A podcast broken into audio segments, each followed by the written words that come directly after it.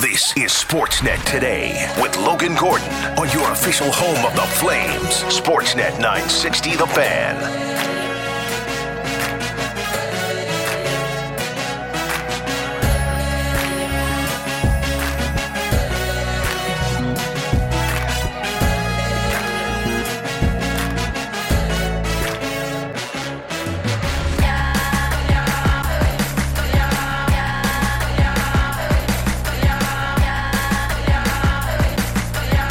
Off hour two.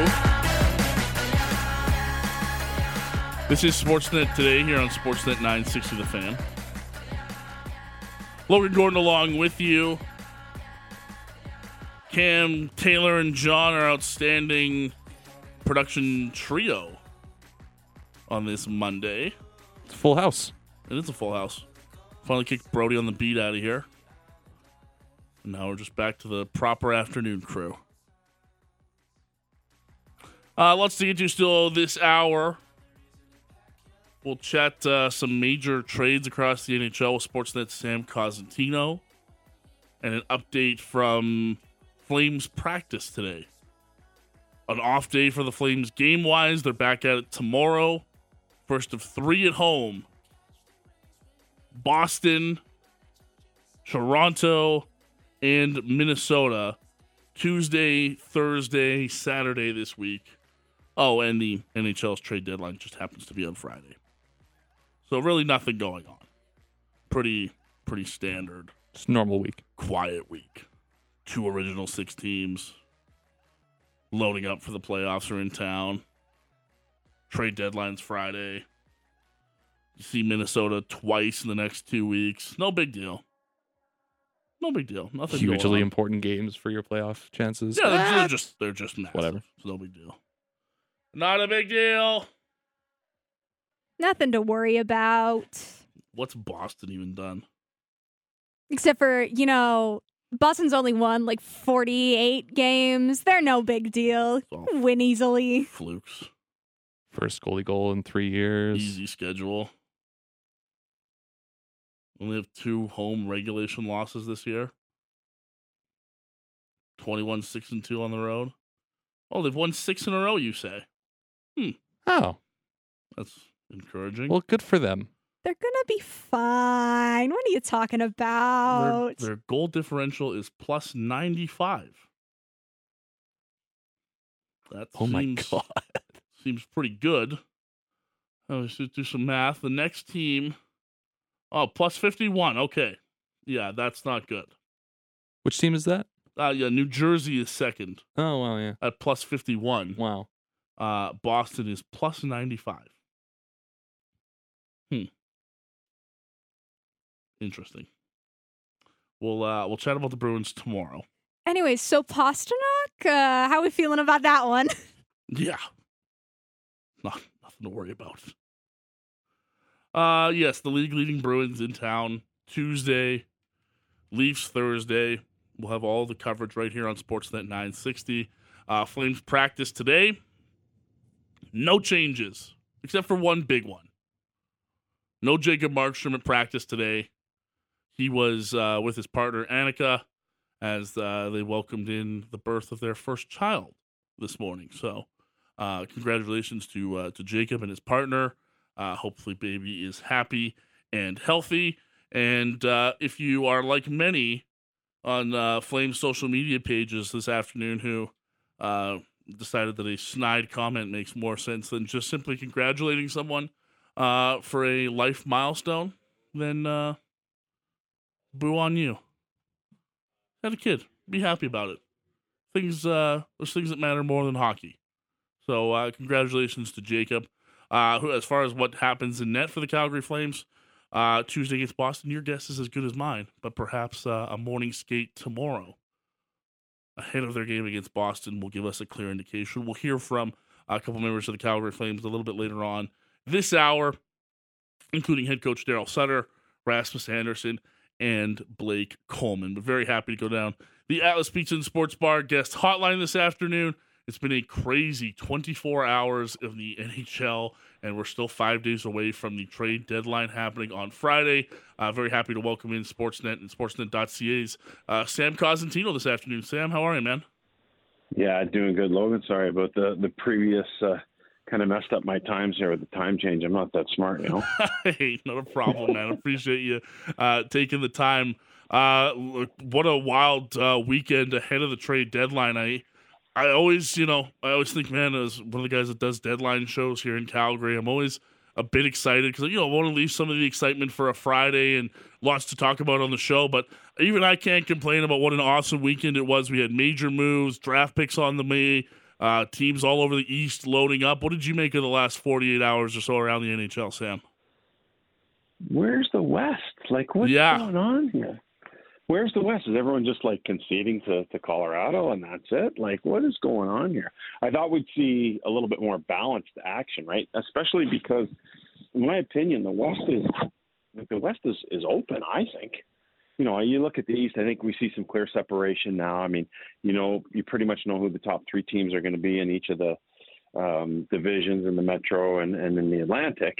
Uh, and then you know, there's whatever four or five teams fighting for that for that wild card, uh, the two wild card spots. But in the West, it's so wide open. I mean, Winnipeg can still, you know, make a run and, and win the division. Um, that's not problematic. You look at uh, the Pacific and Edmonton, even Calgary for that matter, matter is not too far behind. So I, I would thought we'd see a little bit more action from the West. To be perfectly honest with you, it hasn't happened. But hey, there's still time. There's still time.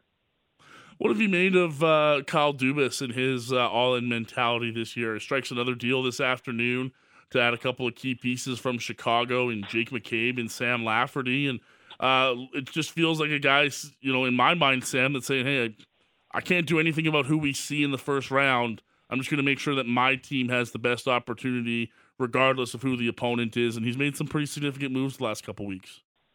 He has, and essentially he's a UFA as well. So he had to take a shot at the title, Mhm. but I like what he did.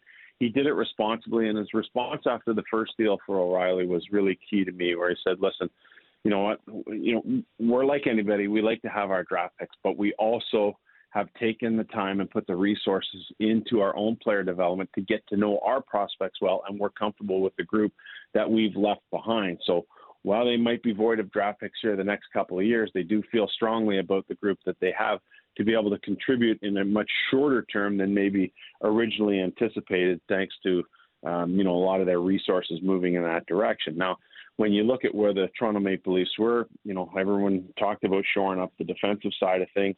I, I think they've done that now. I think the McCabe ad is really nice because it just gives you a ton of options as to how you want to play your six guys and really creates that additional competition for the likes of Sandin and and um, and Timothy Liljegren, who you know are are now going to be fighting for a spot inside the top six. Um, you look at the veteran guys they have with Giordano's had an unbelievable year, really did a great job when they had so many injuries to the back end. Morgan Rielly's back.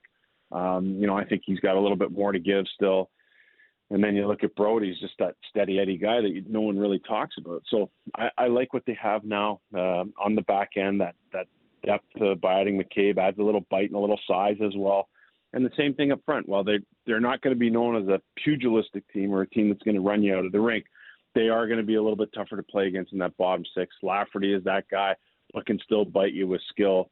Um, you know, and you look at the same thing with with O'Reilly. Like they've, I think they've addressed a lot of key areas. O'Reilly obviously being the biggest name in the bunch, but I I really like the way he's done it, done it responsibly, uh, and doing his best that whatever happens in the first round, that he may still be able to get uh, you know a, a contract uh, coming out of it. Kyle Dubas. And interesting enough, uh, of course, everyone looks to uh, where these teams are in the standings, and you see right now the most likely landing spot for Toronto in that first round is another matchup against the Tampa Bay Lightning. And uh, as we've known in this Cup window for Tampa Bay, Sam, they've never been afraid, whether it was Steve Yzerman or Julien BriseBois, to uh, make some moves and to pay up assets to get you know cost controlled young players going forward in the future. And it kind of feels like that's what yesterday's move was to get Tanner Jeannot. He's going to be an RFA after this season, and I think you look at it and say, "Wow, that's a lot of draft picks for for Tanner Jeannot." But cost controlled NHL assets mean so much for this team when they have their core set year after year. Hey, and that's the thing. And I guess the other part of that is looking forward to getting him signed long term, which is obviously going to be, uh, you know, the goal here for Tampa Bay. Is that they're thinking about that maybe this is a, an asset that has devalued in terms of what his uh, next deal is going to look like, and because of that, maybe the additional picks, uh, you know, were were being granted in that deal. So it is fascinating how they go about their business, but I love it that they think about the here and now, and let's worry about everything else later. Like I really appreciate that mentality uh, that the Tampa Bay Lightning have. But the other side of that, Al Murray's staff, uh, they do such a great job with their ability to find players in later rounds. So they don't necessarily feel all that bad about having whatever picks they have left in the in the latter stages of the draft. They have confidence in their ability to find players there. And then the other part of it is as you move forward, I'm sure Julien BriseBois has a plan in place where he's looking and saying, All right, this is what we project for this year, getting Jeannot into our lineup, get him signed long term, and they may have to move a piece, you know, next year that might uh, be able to recoup some of those lost assets. So um, I don't think they do things on a whim. I think uh, things are very calculated, very thought out. They have a wonderfully smart group there. They draft well, and they are in the mix every year. And no difference this year. I'm interested to see the new lease on life that that Tanner Jeannot has where he's not going to be relied on to be that 25 goal guy, but more or less relied on to be a guy who who brings that heaviness to the game and let the goal scoring fall where it, where it may. Yeah, that's immediately what I thought of, and I thought of uh, a line that our good friend Peter Loubardias uses all the time, Sam, and that's slotting and putting guys in the best spot to succeed in a lineup. And I immediately looked at the 12 forward guys that you know try to figure out where okay, where's Jeannot going to go, and you put him in to that Tampa Bay lineup. I love how you put it. He's just going to be in a spot to do what he does best, and he's not going to be overtaxed in some ways like he was in Nashville. Yeah, and that's and that's really key. So I think for him, you know, and it's not like he he hasn't been void of chances this year, but I think the supporting cast in Tampa is better than what it is in Nashville. That breakout year showed people a lot of things. But this guy didn't get there by not uh, working hard. I mean, he, he literally has come out of nowhere uh, and used his work ethic to vault him into a good NHL career. And I think he's going to thrive there. And I think the comfortability of him being able to get signed long term and not having to be relied on to be the guy, um, you know, is, is going to be helpful for him. Uh, the big name on top of many's trade board heading into this year, Sam, was uh, that of Timo Meier. Uh, he's officially moved yesterday in a massive package uh, with the Sharks and the Devils. I guess just your initial reaction when you saw the deal go down and you saw that uh, it was New Jersey who was going to pick up Meier. Well, you know what? The, good on Tom Fitzgerald for not having to to give up an asset like Dawson Mercer, who I believe would have been the ask of San Jose. Uh, I feel so strongly about Mercer's game and have going back to his days in junior. Um, you know, when he was in uh, in Chicoutimi and Drummondville before that. So you know, I think that's a huge win there. Now, Mukhamadullin, he's in Russia. Are you going to be able to get him over? Obviously, San Jose feels confident about their ability to to get him over and to play. Um, so they, you know, he's kind of the key piece in that deal coming back the other way, uh, and a guy who's just he's grown by leaps and bounds. And I think in the situation in which he was drafted, New Jersey had three picks that year. I think they picked 17, 18, 20, if I'm not mistaken, right in that range and had the ability to take a, a little bit of a shot with Mukhamadullin. And he's turned out to be a good gamble so far, at least along this developmental curve. But there are still going to be some challenges, you know, in getting them over here and then getting them to play in, in North America and moving forward. Uh, but that, you know, obviously being the key piece coming back the other way. I think Zetterlund's a good player. Um, you know, he can kind of move move around the lineup a little bit. But I think all told, um, I was expecting a little bit more of a of a bigger name to to be transferred the other way.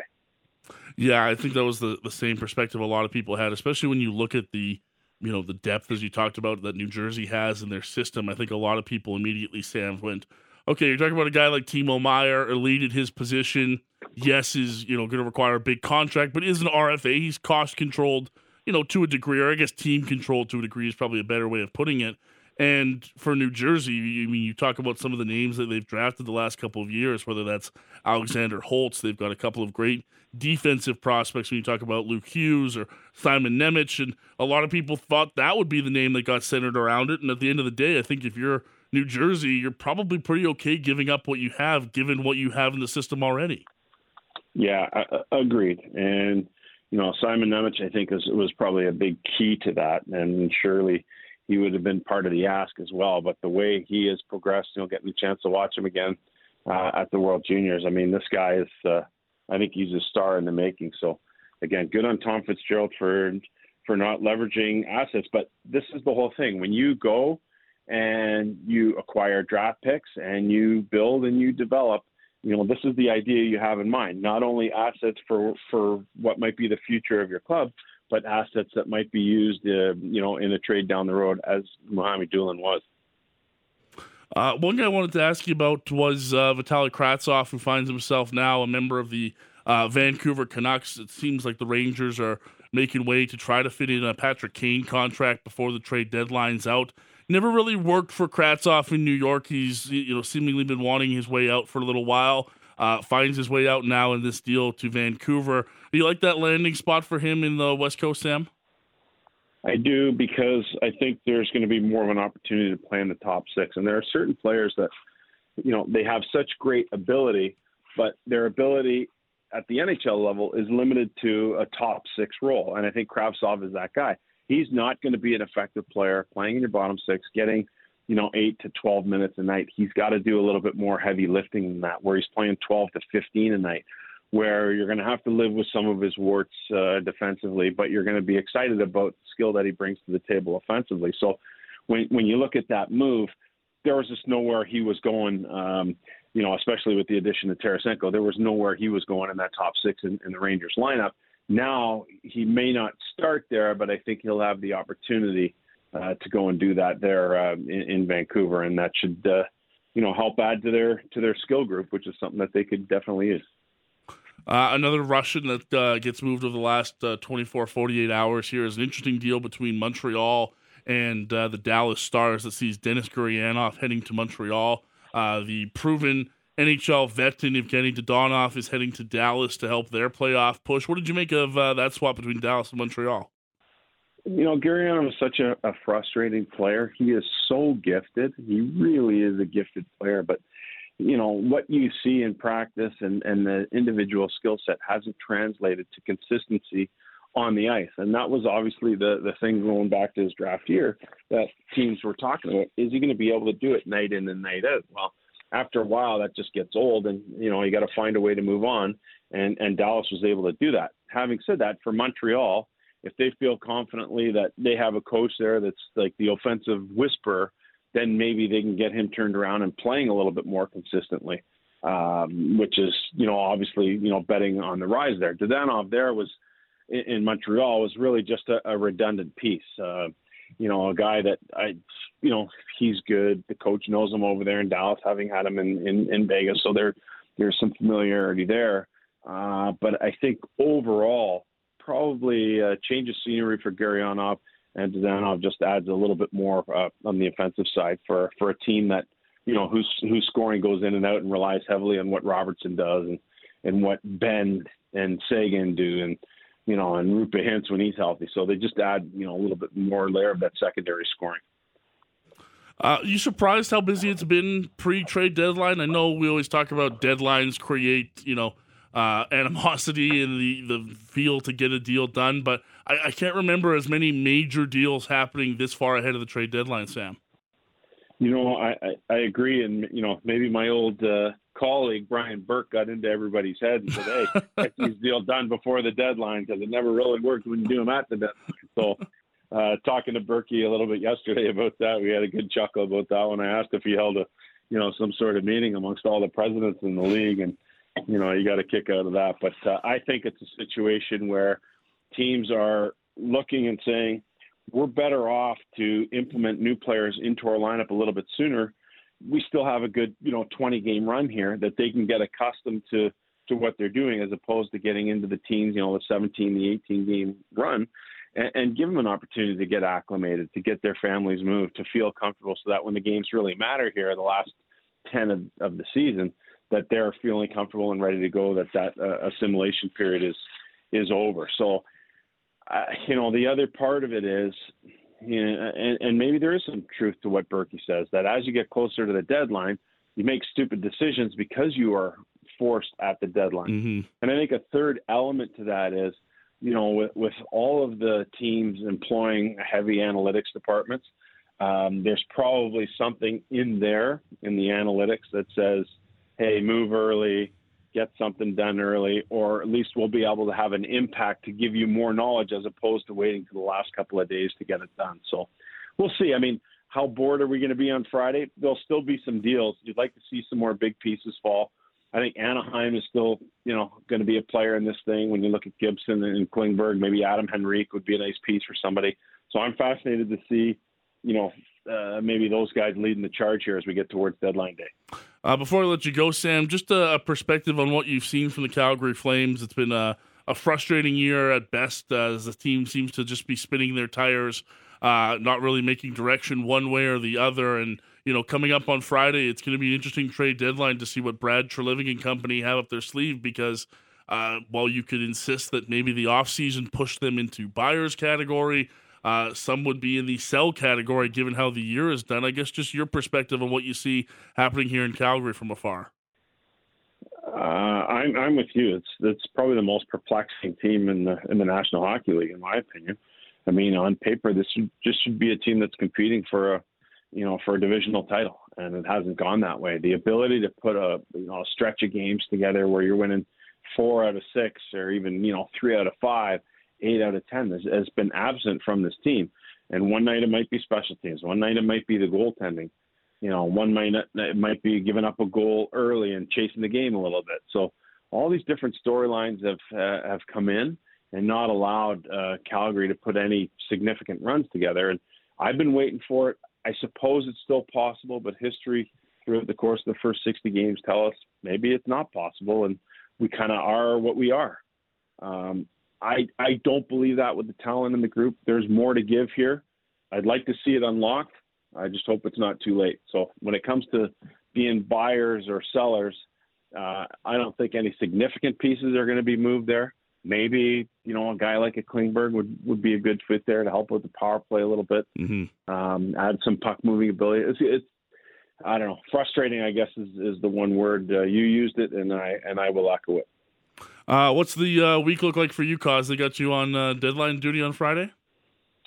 Yeah, I got a full speed week here. I'm, I'm actually in uh, New Jersey right now, NHL Network for a couple nights. Uh, back uh, doing stuff on our Wednesday night hockey uh, game. We got Edmonton, Toronto. That should be fun. And then Friday deadline day, and yeah, ready to rock and roll. Looking forward to it, pal. Thanks so much for the time, Sam. Always appreciate the chats, eh?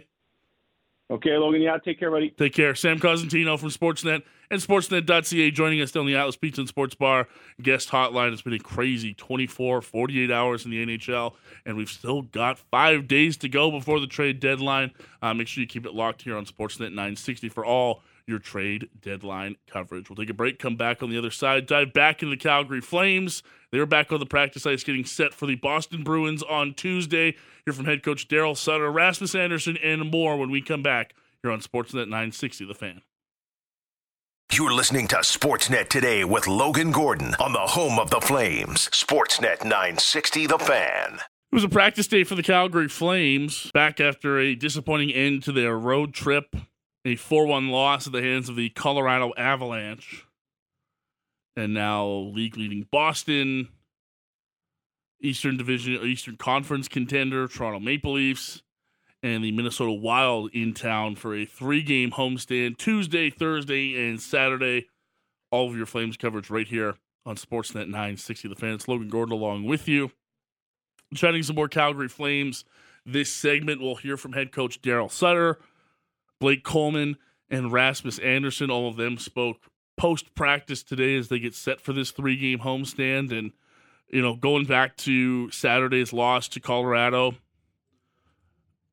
we're, we're not going to beat a dead horse here too much because a lot of what we saw Saturday was a lot of what we've seen all season long. And it's been below average goaltending.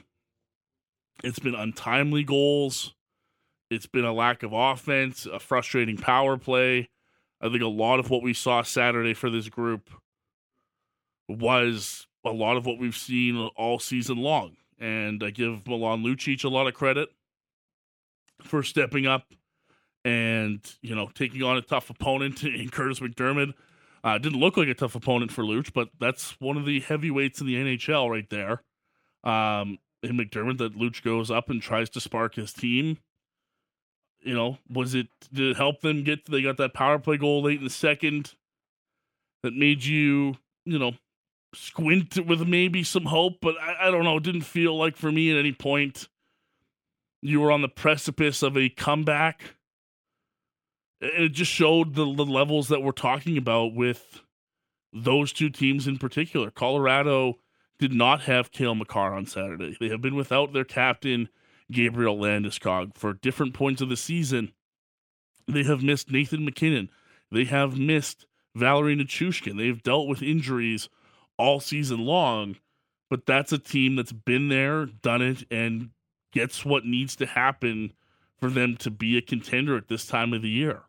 And I'm not saying Calgary can't do that, but I think it's pretty easy to see after Saturday the difference between the two sides and the level that Calgary needs to get to. And I'm not even saying they have to be you don't you don't have to be a Stanley Cup champion. You don't have to be what Colorado is because there's different pieces. But I think you get a good indication of how much the level needs to come up for this group potentially in the last 20 or so games for them to get where they want to go. And the math is tough. The math is tough on this Monday getting set for Tuesday's game against Boston. The Bruins have won six in a row. They take on Edmonton tonight, so that might change heading into Tuesday's game. But as of right now, the Flames four points back of Seattle for the last wild card spot in the West. Winnipeg holds the first wild card spot. They are five points ahead of Calgary. Seattle comes in with a game in hand.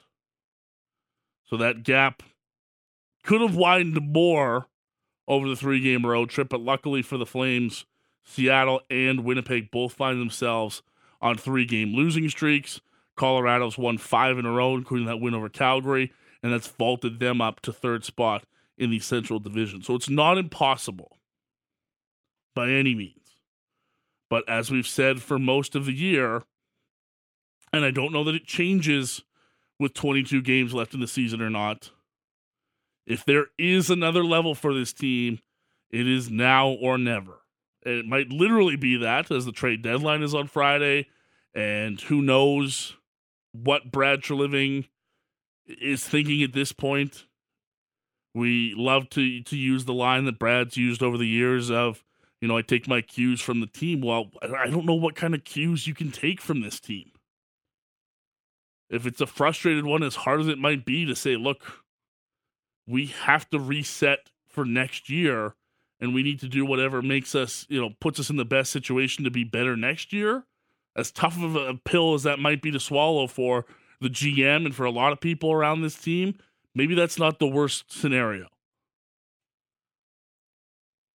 Do I do I see Brad taking cues off of this team and thinking that all of a sudden they're going to be buyers that are going to suddenly bring in a, a, big package to try to change things over these last 20 games. No, I also don't see that happening. So it's an unenviable spot.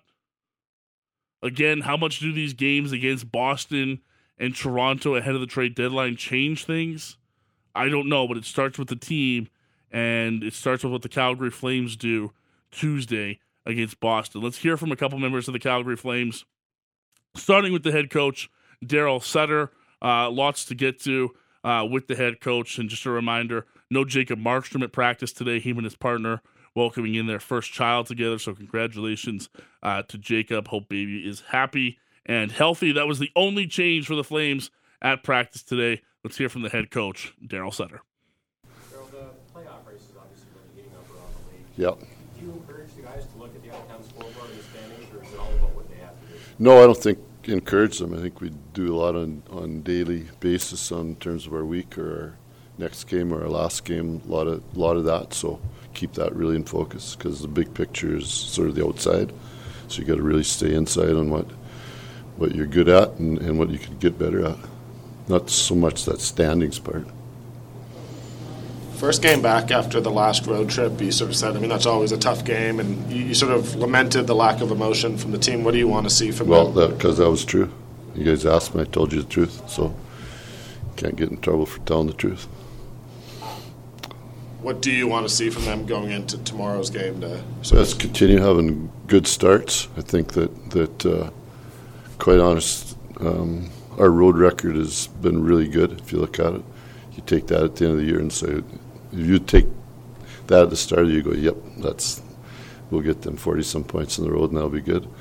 And that's kind of our trail that we're on. I think at home though we've we've uh, been really up and down, and that's something that goes back to when I came here. So that's exactly what the players told me that uh, they had some issues at home. So that's part of that process of trying to build that up again. I think we for sure need the. You know, I always, you know, I always, res- I have so much respect for the fan and for the building that I expect the players to, to have that also. What do you think is the biggest difference between how your team plays at home versus on the road?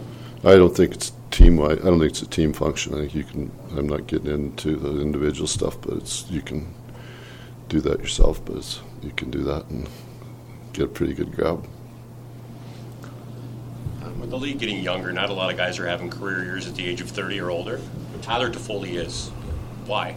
Uh, I think those guys, even though you say the league's getting younger, it's you're still your average age your league is somewhere between 27 and 30, right? So the you say that we say the league's getting younger because there's young stars are so dominant. You see that on a nightly basis, right? The kids that are, and some teams have two of them or three of them, so those teams become so much better in a hurry. But I think that those guys, quite honest, those guys at Touchwood stay healthy. They're 28 to 32 are their prime years. So, you know, that's that's not just my opinion. That's that's a fact. Like, um, I kind of laugh when I see, you know, team or just hear or see that uh, it's it's their window or whatever. It's the team's window. That's a bunch of BS, right? It takes you five or six years, and then those guys should be in their in their prime by then. And a guy like Ty, who's won and lost and and been moved, and he's going to hit his he's going to hit his numbers again. You don't you don't look at career years. You look at career averages. Once they've hit a certain age, once they hit that age, that's how you look at it, and and that's that's the way it works. So he's he's a 200 foot player. So if he plays on a good team, he has and plays with good teammates, good line mates, then he's going to have a good year, and he usually does.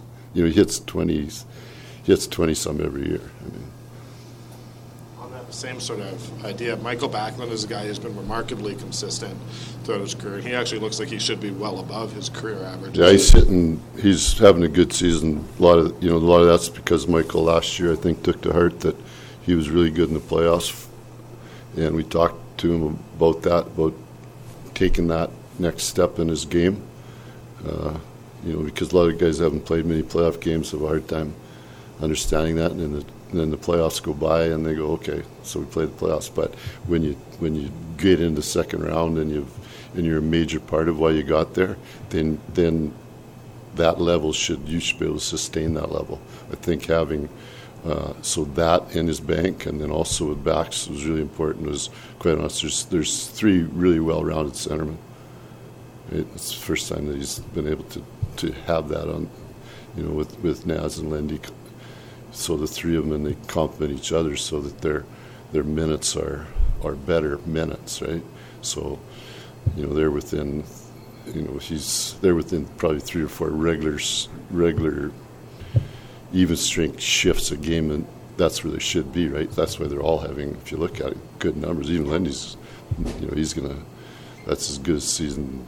You know, he's, everybody, you know, everybody wants to talk about Lindy saying and being a 40 goal scorer. Well, he was a 40 goal scorer because he played with two guys that were plus 60 and scored 40 goals, right? So, go figure. He's probably gonna have his high in in points this season. So it's the same as backs. You put him in his right spot where he should be, get him with the right guys, and then he can be productive. A little bit different note, Mark Giordano is now the all-time leader in the league in blocked shots. You saw a lot of him here. Just your thoughts on it. Yeah, I think uh, obviously had Gio as a young player and then as a as a veteran player. So uh, he he was a student and he worked at it. He became a complete player. Right? He became, and he'll be the first one to tell you, he became 200 foot player and he wanted to play in a good team and he wanted to be a leader and he, and he accomplished all that. Have you seen what you wanted to from the power play since you switched it up last Wednesday? Uh, since uh, since the break, All Star break, we were the uh, I think the ninth best power play in the league. So it's not since last Wednesday. There you go. Flames head coach Daryl Sutter following practice today for the Calgary Flames. Some thoughts on Mark Giordano, who we will see in town with the Toronto Maple Leafs on Thursday. But uh, of course, focus on Boston and getting a good start against the league leading Bruins front of mind for Daryl Sutter and his crew. A couple other Flames to hear from uh, this afternoon, including Rasmus Andersson, Flames defenseman uh, a workhorse for this team and uh, a guy that wears a lot of his emotions on his sleeve. You know, he's been frustrated with what the season's been so far for the Calgary Flames and thought uh, he had a lot of great things to add post practice today. Here is uh, Flames defenseman Rasmus Andersson. every week, every game is important in this league. But it seems as though this week is crucial. A looming trade deadline. Is it? Heavyweight opponents coming in. How big is this week for this group, given the big picture?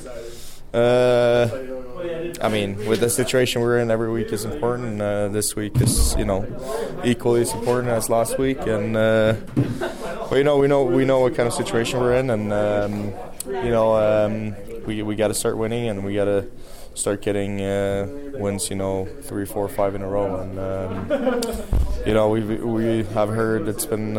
I've heard people talk about roller coasters, and um, you know, as I said, we we just need to win you know, three, four, five in a row and um, really get on a roll here. Where does the belief come from? Is it that when you look around this room and you see those who've won and you know some talent in this room, is that where the belief comes from, or is it? I think everyone. Else? I think from everyone. I mean, uh, you know, um, we've had a lot of one-goal games this year.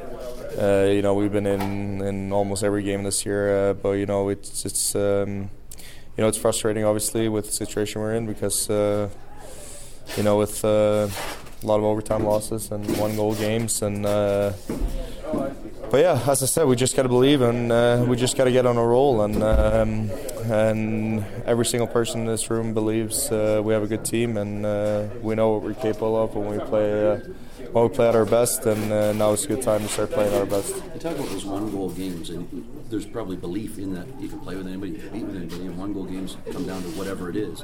But when you don't get the results from those, is it a little tougher to get off the mat and still find that belief, or do you kind of still know uh, time and time again that I mean, it, it, can change? It's it's a yes and no to your to your uh, question, and. Uh, yes, we can play with everyone, and uh, I think we've seen that. You know, when we play at our best, um, you know, my the first thought is Tampa at home. You know, we play a really good game and uh, we beat a really good team. So. Um, but at the same time, you know, as I said, it's it's it's frustrating those one goal games and overtime losses and that kind of stuff. But uh, we just gotta believe in here, and um, and now it's uh, no, it's a really good time to start winning and racking up a few games here together. And uh, first of all, take care of the homestand, and then we'll take them there. When you guys got back from your last road trip, Daryl talked about there being sort of a lack of emotion or energy in the first game at, at home. Uh, what has to happen to just avoid that tomorrow night? Have more energy. um, but it, you know, it's. I think everyone knows it's it's tough to come home from a really long road trip, but uh, this one wasn't too long, and you know it's a back to back in there, and then uh, you know day off in a game and then home. So uh, there's uh, I don't think there will be any lack of energy or emotions tomorrow. Uh, you know we're playing the best team in the league here tomorrow, and. Um, so we got to be at our best, and uh, if we're at our best, you know we can play and beat everyone. Does that make it easier to get really locked in? I mean, knowing it's Boston and then Toronto. Because it's Boston? Yeah. I mean, as I said, we play the best team in the league, and um, so you know, if, if, if you don't have energy tomorrow, I, I think, uh, you know, you got to look yourself in the mirror real, real long and hard. Ross, last season finishing as the eighth seed in the West was a death sentence. This season it looks a little bit more wide open. Is that uh, a banana or a carrot for you guys to work hard to get in to see what you can do? Mm, no, not really. Um, you know, uh, we want to get in, and we don't care where we get in. We just we want to get in, and uh, and as I said, we really believe in this group, and um, and yeah, um, doesn't matter as long as you get in. We we have belief in here, and um, as I said, uh, in my opinion, we can play with everyone. How do you manage the noise of two big games plus trade deadline? Like it's a little bit busier week. How do you manage that? I mean, it's you guys make the noise. We we don't. You know we, you know, with social media these days, and uh, you know, you guys know the trades before us. So uh, you know, it's it's in my opinion, it's just a it's a funny week, and uh, you know, a lot of a lot of things happen, and uh, it's uh, you just sit back and you kind of you kind of look at the deals, and you're like, oh, okay, that's a another player, another pick for that for you know.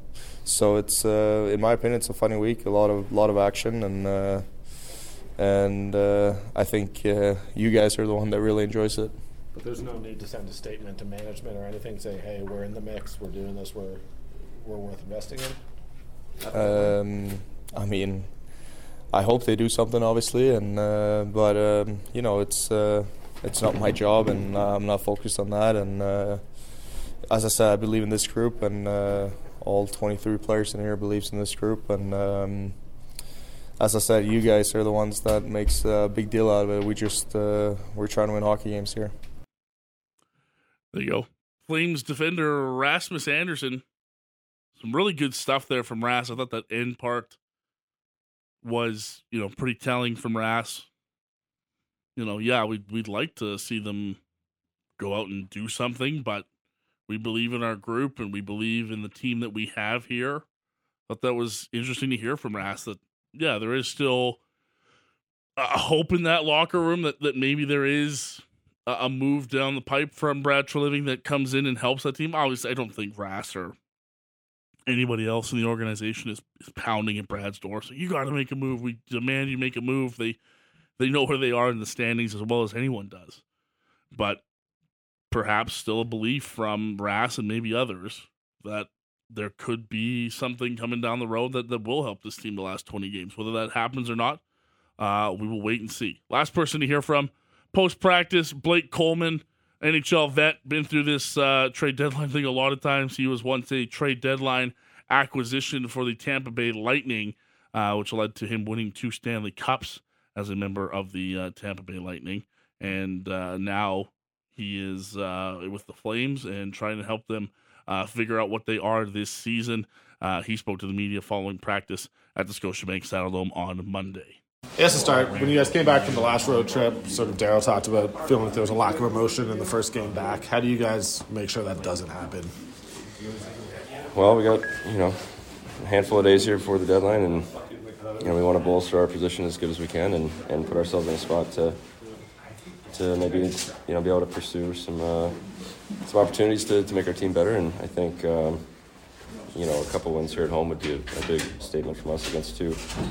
You know, I don't look ahead, but some good teams that are coming in, and uh, you know, it's it's kind of now or never time for us. So do you mean send a message, make a statement to management that hey, this team's worth sort of investing in and, and moving uh, in? Sure. I mean, I think it's more to ourselves. You know, I think we want to, you know, feel we feel that we have the team that can get there, and, and if we do, we can make some noise, kind of thing. But um, you know, we've been saying it all year, and it just it hasn't come together where we've strung some wins together. And you know, these are the homestands where you know you really got to you know grab hold of it and, and make some make some uh, things happen here. So I think, you know, like I said, it's it's good teams, it's good opportunity. There's no reason why we shouldn't be uh, ready to go. You've touched on it, not to overstate it, but I think you're now at a point in the year where you can overstate it. This is a crucial week, isn't it? I mean, the way that the you know seasons are set up, you know, you go into deadline and for better or worse, teams become buyers, sellers, or obviously you can just hold pat. But um,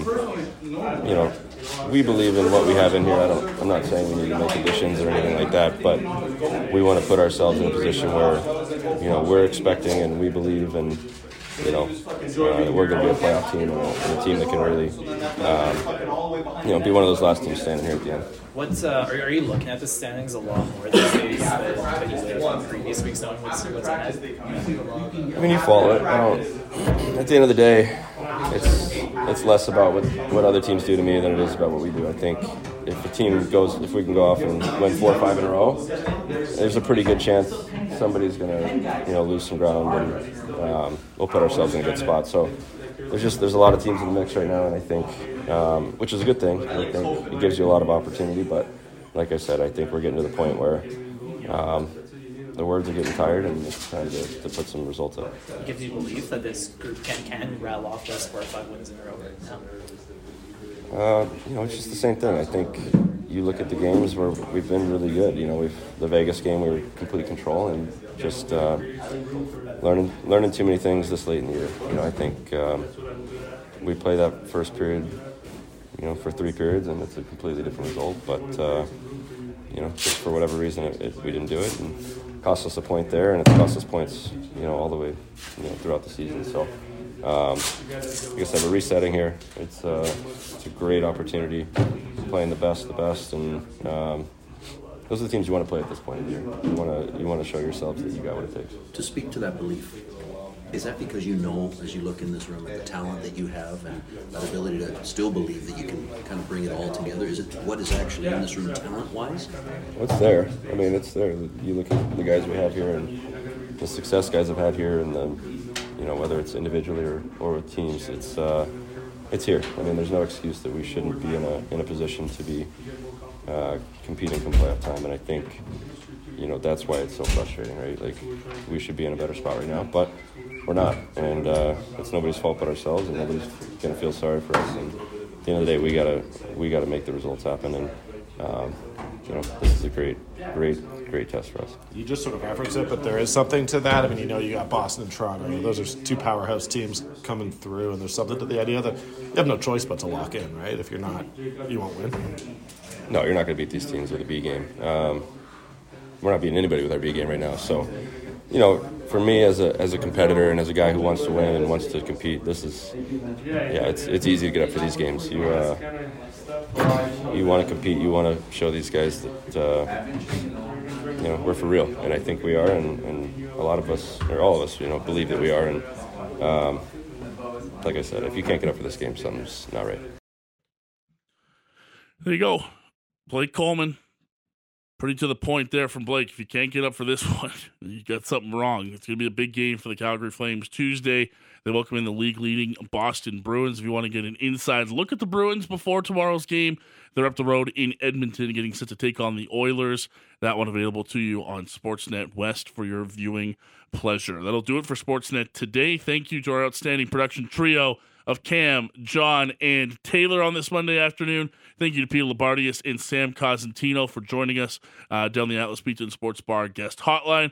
Quick reminder you can get any of our interviews or shows wherever you get your podcasts Google, Amazon, Spotify, or your favorite podcatcher. They are posted literally moments after the hour is done. So you can catch up on all of your favorite Sportsnet 960 content. We will pass things off to the Hockey PDO cast with Dimitri Filipovic. That's coming up next. Stay tuned for Flames Talk with Pat Steinberg on this Monday afternoon. We will talk to you tomorrow on another edition of Sportsnet today on a game day. Flames and Bruins coming your way Tuesday evening. This is Sportsnet 960, The Fan.